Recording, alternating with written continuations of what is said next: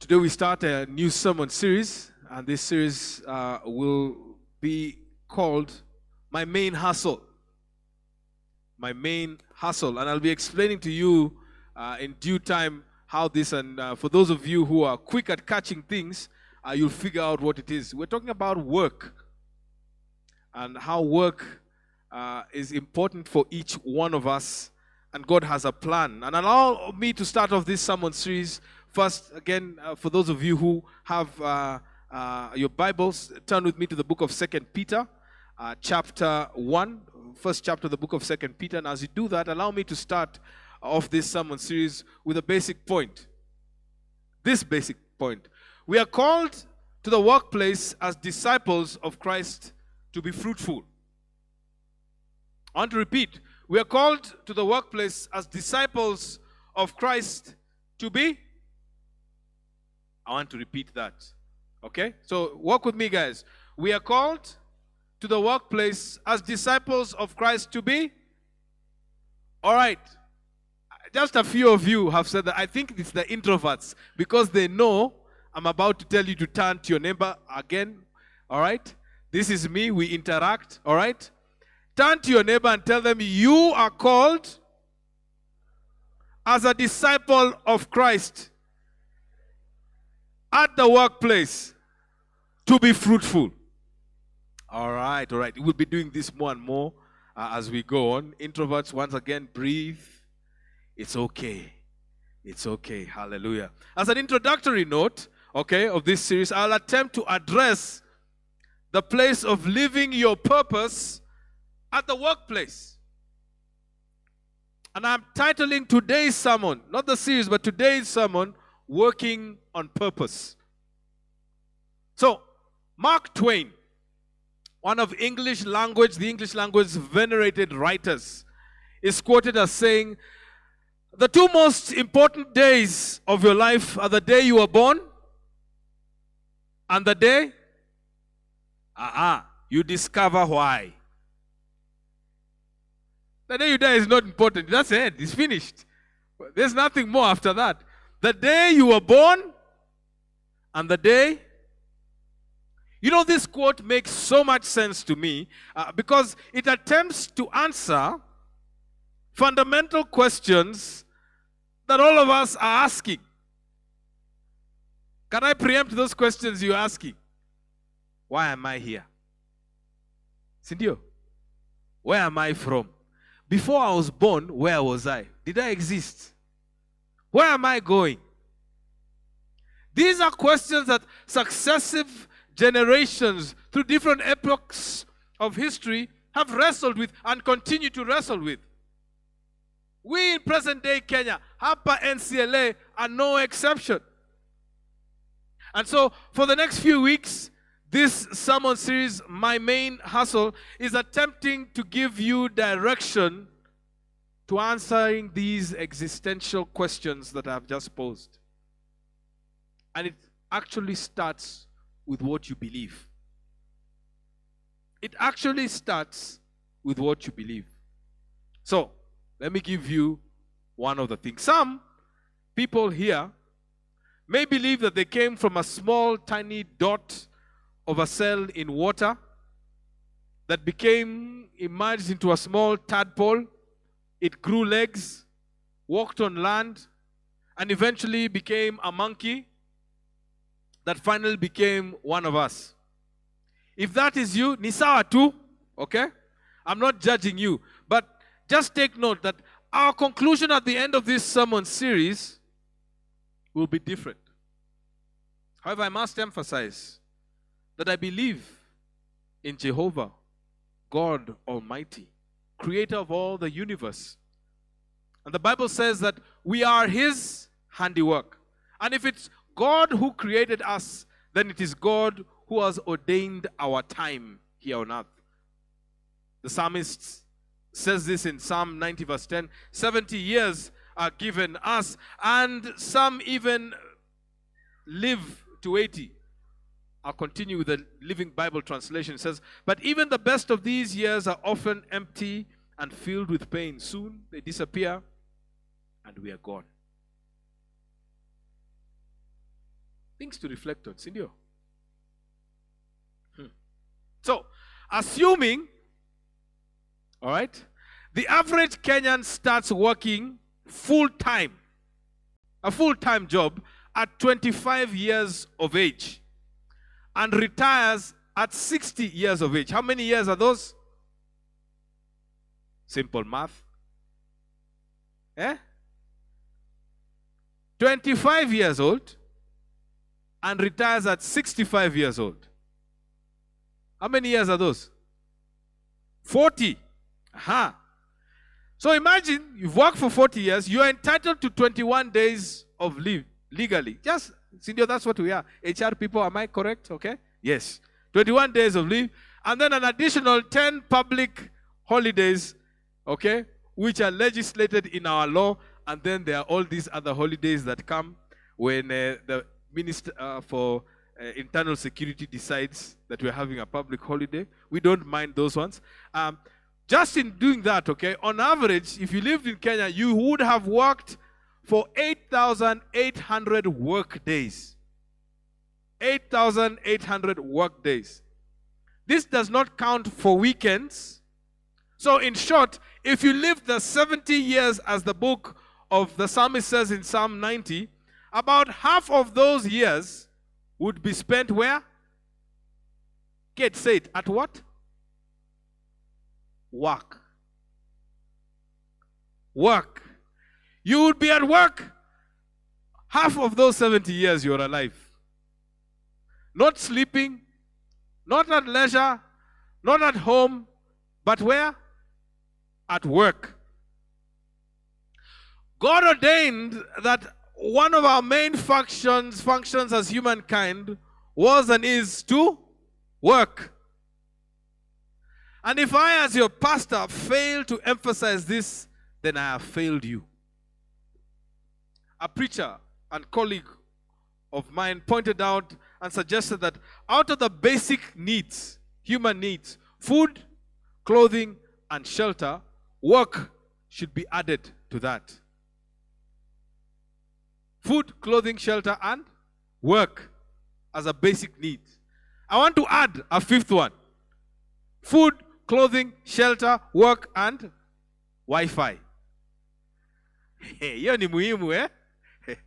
You see, you come, you visit your friend, how are you, all that, uh, muna password. Sindio, that's what we hear. Uh, it seems like ni muhimu. As I have been reflecting on this sermon series, guys, um, uh, I've critiqued our model here at church. And in my many years of ministry uh, and significant engagement in ministry, and my conclusion is that we have been doing a very poor job because we spend most of our time and energy training you to serve and work here in the church when the majority of the time you're not going to be here in church. You're actually going to be at your workplace. So we failed. I have failed. And for that, I am sorry. It will be my purpose for the a time the Lord allows me to be here to equip you with truth, opportunities of growth, that you'll be more effective at your place of work engagement because this is where you spend most of your time. Work makes an integral part of your existence, our existence, and brings dignity and, and self worth, uh, and to many, even meaning we cannot preach enough about work because this is our reality. So, to understand and appreciate this fundamental question that I've asked, oh, why am I here? Where am I from? Where am I heading? Then we need to recognize that how we answer these questions will influence how we work, where we work, why we work. Mm. Let me let that simmer kidogo. Put it there, it's frying. How you answer? Why I'm here? Where am I from? Where am I going? Influences. Why you work? Where you work? gives meaning to work. So let's go to what Peter was writing in Second Peter chapter 2. Sorry, Second Peter chapter 1. Simon Peter, a servant, an apostle of Jesus Christ, to those who through the righteousness of our God and Savior Jesus Christ has received a faith as precious as ours.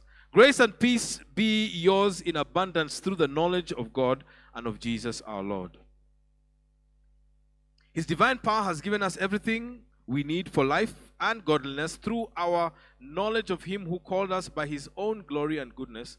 Through these, He has given us His very great and precious promise, so that through Him uh, you may participate in the divine nature and escape the corruption in the world caused by evil desires.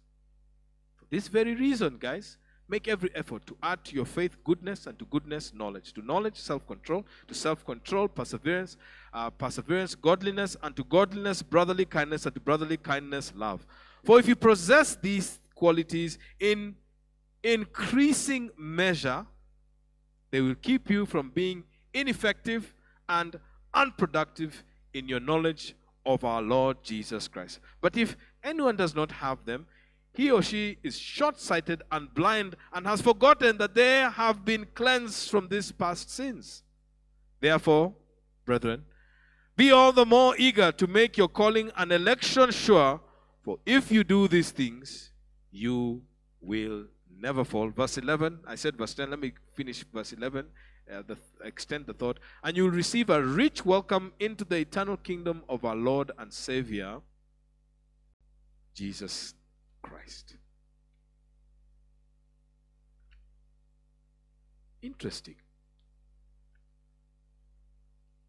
What does this have to do with answering our existential questions? So, to appreciate this text in its context, we need to appreciate what this first century audience was going through that Peter wrote through. It was in um, it was a general letter written to a series of many of different Christian uh, communities in Asia Minor, what is present day Syria, Turkey, and, and these followers of Jesus at that time faced immense persecution. Peter was not averse to this because he also was facing imminent death. If we check in chapter, uh, in the first book of Peter, uh, verse 14, um, we see what he was facing. He actually alludes to it. Peter was later killed soon after writing this letter by these same persecutors he talked about. Facing immediate death, and as an eyewitness of Jesus' ministry and part of the inner circle of Jesus, saw him, uh, his death, and his resurrection, uh, makes a final treatise in this epistle to the church. And he encourages them to never stop growing and to make their existence reflect the nature of God. Are you seeing where I'm going with this?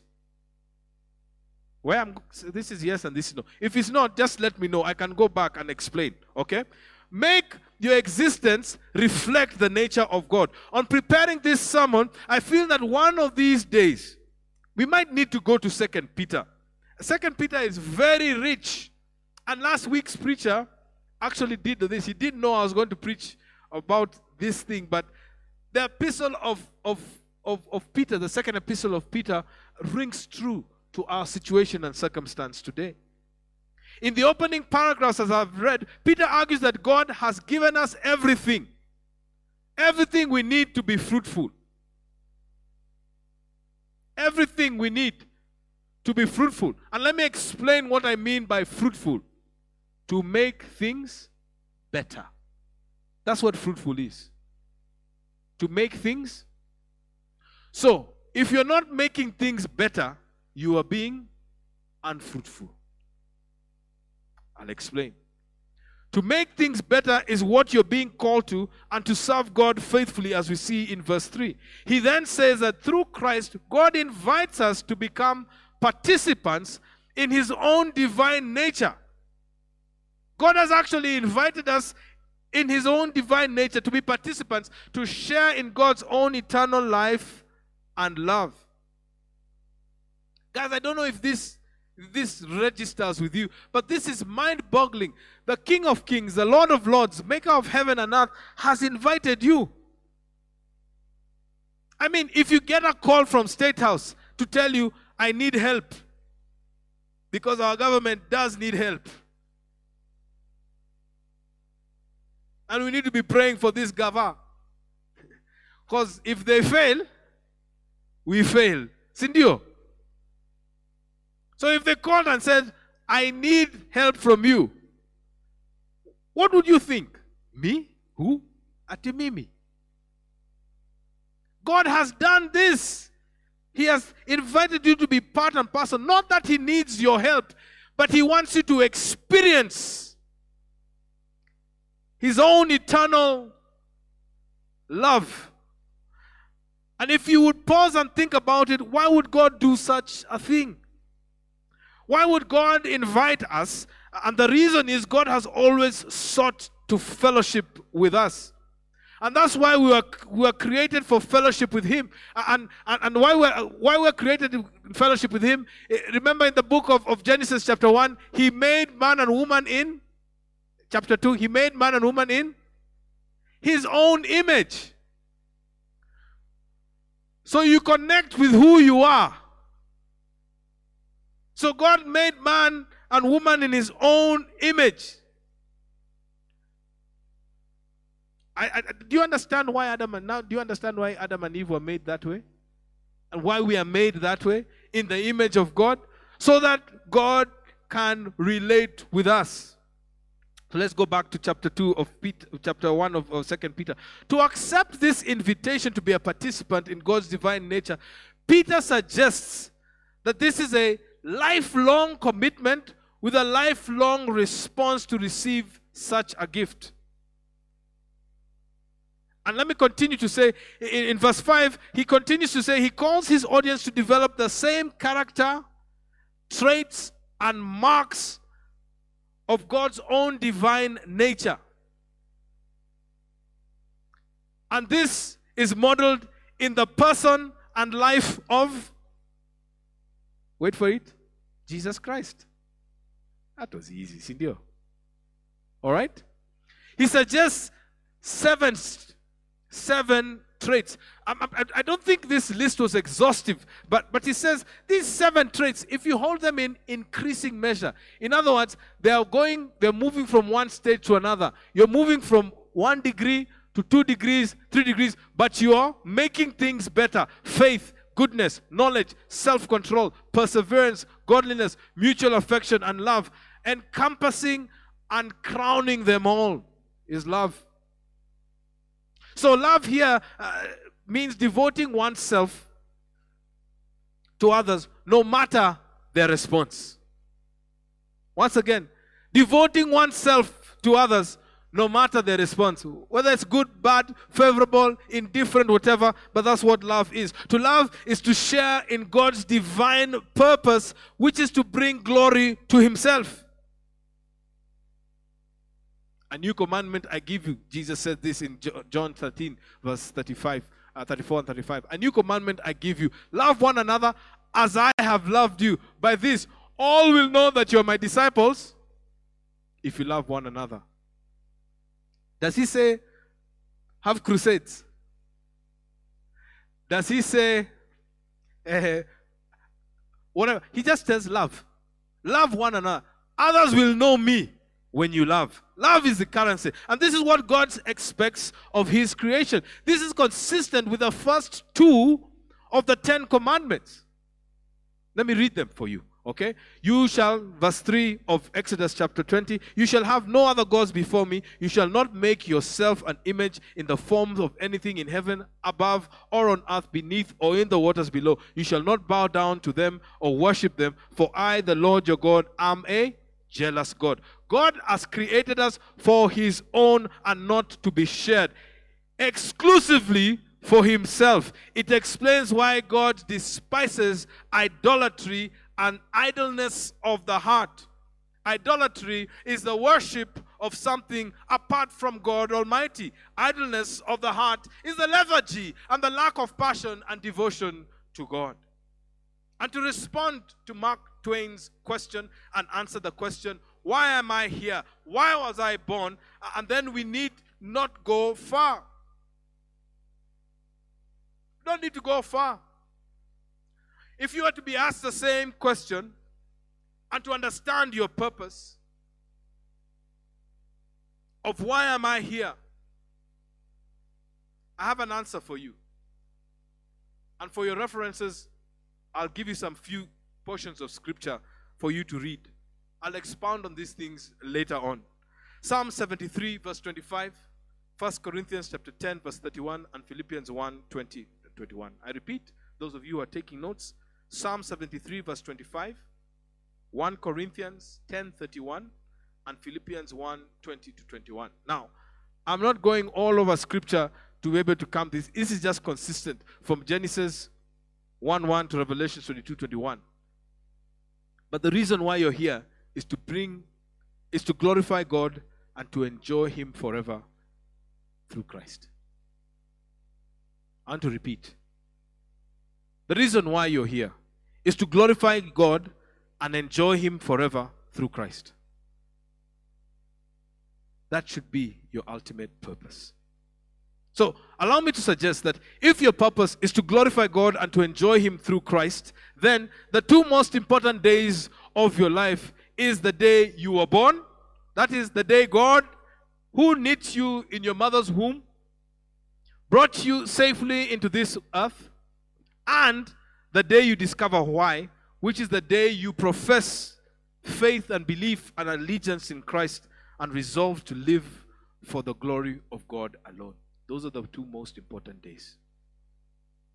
And if this is so, then absolutely yes, the statement holds true. For that, if the chief end or purpose of humankind is to glorify God and to enjoy Him forever through Christ.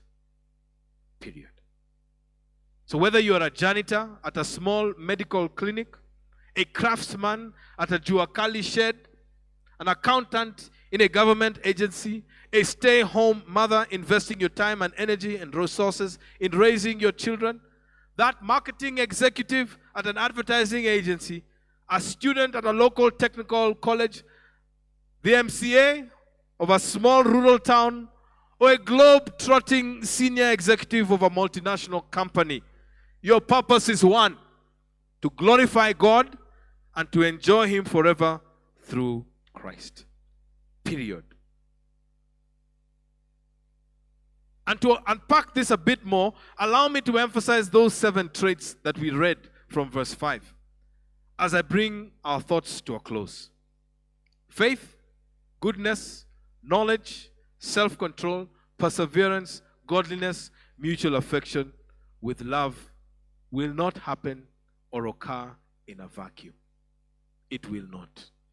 It must be tested it must be proved.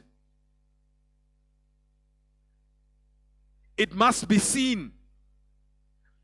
It is less likely to be seen here in the fellowship of believers because we all pursue it to there. Now, you go and tell me how to love somebody who is hard to love. Then you will see love.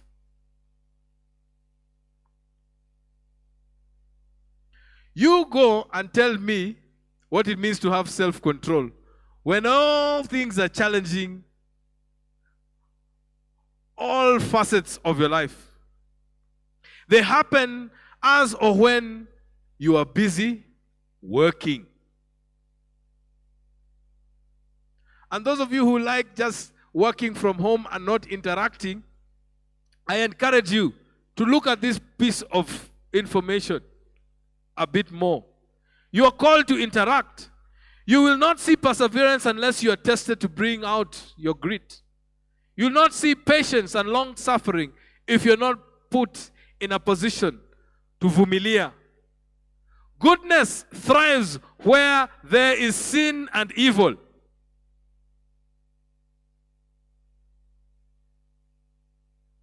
Understand? Light has its effect in darkness. Tuko pamoja? How else would we apply godly wisdom and knowledge if they are not at work? Where else are we going to apply that? Where there's no godly wisdom, where there's no godly knowledge. Going back to our point at the beginning of the sermon series, God gives us the gift of work so that we can be fruitful, make things better. This cannot be done in isolation, good people. Faith is best expressed in community. That is my quote. So just write it down and put my name there. If you tweet and all that, just make sure you put Gowi Odera there.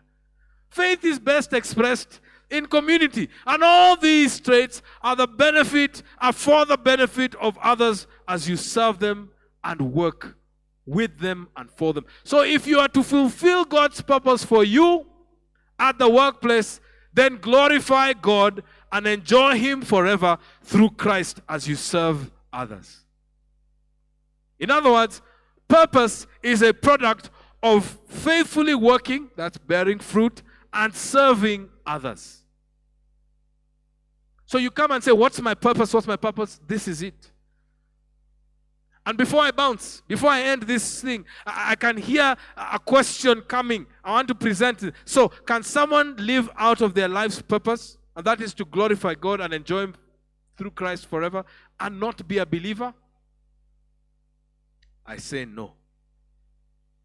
And this does not mean that unbelievers cannot be spectacular at something or make massive contributions for the good of all humanity in any field.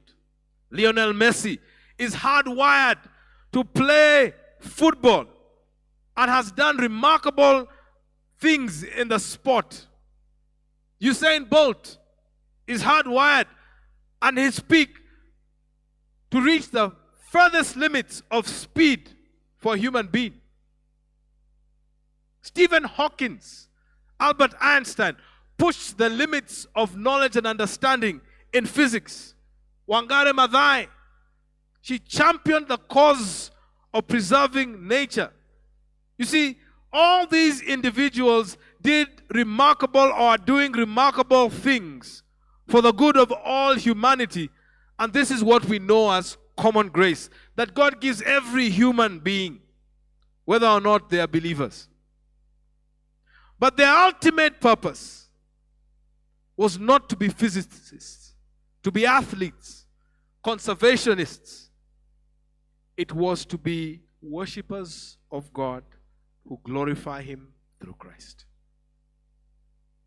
So I ask that million dollar question how does this help cocoa production in Ghana? Some of you will get it later. And these are my thoughts as we close. So, wherever you are, guys, be content. Some of you are disgruntled at your workplace. You want a pay rise. You are passed over for promotion. You're antsy because your peers have overtaken you. You went for a class reunion and you're the only one in job group C. Everyone is in job group G. I'm not saying do not be ambitious or strive for the best, but I want to say your contentment is shown when others around you are achieving. As you see others achieving around you and doing great things, going places, celebrate them, cheer them on. That is what God has allowed them to do. Whereas for you, at that place of occupation, God is calling you to be fruitful and to bring glory to the Most High. The psalmist captures this in Psalm chapter 16, verse 5 and 6. He says, The Lord, Lord, you alone are my portion and my cup. You have made my lot secure. Your boundary lines have fallen for me in pleasant places. Surely I have a delightful inheritance. The Kiswahili saying says, kila mtoto anakuja na sahani yake. This rings true. Could it be that God has placed you in such a place, a job, a position, a circumstances, an opportunity, a trial, a challenge, wherever you are, for such a time as this, to be fruitful and to bring glory to Him? Number two, be faithful. You see, The parable of the talents we see in Matthew chapter 25 brings out this principle well. Allow me to summarize. After equally apportioning talents to three of his servants, the master goes on a journey and returns along after a long time and commends two of his servants and reprimands the third servant. He commends the two not for productivity. He doesn't say, Well done, my good and productive servant. He says, Well done, my good and faithful servant. Being faithful, glorifying God, and enjoying Christ at your workplace. It produces lasting fruit. And lastly, guys, serve. So, I had the privilege of traveling to South Korea and a number of years ago. And we were doing a just a scanning of the of the place. We attended a conference, but we chose to stay there. A few of us church leaders uh, for another two, three, year, three weeks rather. And we visited other churches, visited businesses, and started hearing. Not that I did know, but was now hearing a first-hand story of South Korea's transformation. About 20% of South Korea's population are Christians. The rest are Buddhists and other religions from the East. And so one of these person, one of these people, he was a social anthropologist, but also an entrepreneur, was talking about the transformation in South Korea. And one of the things he says, one of the things we credit our transformation is the Christian community. And we kept on unpacking that with him. And his idea was, you know, I'm not a Christian, but we look forward to having Christians on our staff team. Eh? Ebu explained. He says, these people, one, are highly productive, all right? They are faithful, and they serve. So I looked at my colleague here and I said, Would we say that about Christians in Kenya? We are people of praise the Lord, Bwana Asifiwe, and it ends there. Very interesting. A person of purpose will serve diligently with whatever opportunity, situation, circumstance, or assignment they are given. If I would use military language, it is an honor to serve. Not just to serve, but to serve the King of Kings and the Lord of Lords. Whatever you do, walk with it with all your heart as though working for the Lord, not for human masters. Paul exhorts the Colossian church in Colossians chapter 3. He says, Since you know that you will receive an inheritance from the Lord as a reward, it is the Lord Christ you are serving. Colossians 3:23. This is the posture we need to assume as we serve at our different places of work inasmuch as it may just be a job. For you who believe in Jesus Christ, it's not just a job, it's an opportunity to serve the Lord our God. Father God, thank you for the ministry of your word. Thank you, Father God, for the truth. Sanctify us with this truth. Speak to us And I pray, Father God, that we would live out this purpose that you have called us to do. You have called us, Father God, to worship you and to enjoy life through Christ Jesus Christ. This is our ultimate purpose to glorify you in Christ Jesus. And it is in this name we pray. We continue in that mood of prayer, it is possible that you are here and you have never given your life to the Lord. This is a good opportunity to start re- responding and living a life of purpose, living the way God would have you live, we start that by giving our lives to the Lord. And so, if you are here and you have never given your life to the Lord, all He requires of us is that we believe that Christ came and died on the cross for our sins, and that on the third day He was raised again. And then, in addition to that, that we invite Him to be Lord of our lives, to be ruler of our lives, to have the final say of our lives. And so, if you are here and you have never met that prayer, either physically here in church or even online, just make this prayer after me, meaning it from deep within your heart. Say, Dear Lord Jesus, thank you for coming to live on earth and to die on the cross for my sins. Today, I receive you as Lord over my life. Wash me and cleanse me. Fill me with the Holy Spirit and lead me in ways of righteousness so that when you come back for your church, I'll be counted amongst the number. From today, I am born again. In Jesus' name, amen. If you have made that prayer for the very first time and you're here, please see either either myself or Pastor, uh, sorry, Reverend Gowi. Um, but if you're online, just send us um, a text on that WhatsApp number right on your screen and tell us I gave my life to the Lord today, and we'll come alongside you and give you more information around living for our Lord Jesus Christ. Let's uh, please stand as we share the words of our benediction.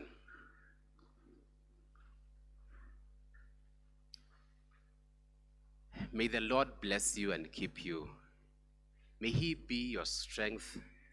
May He be your peace.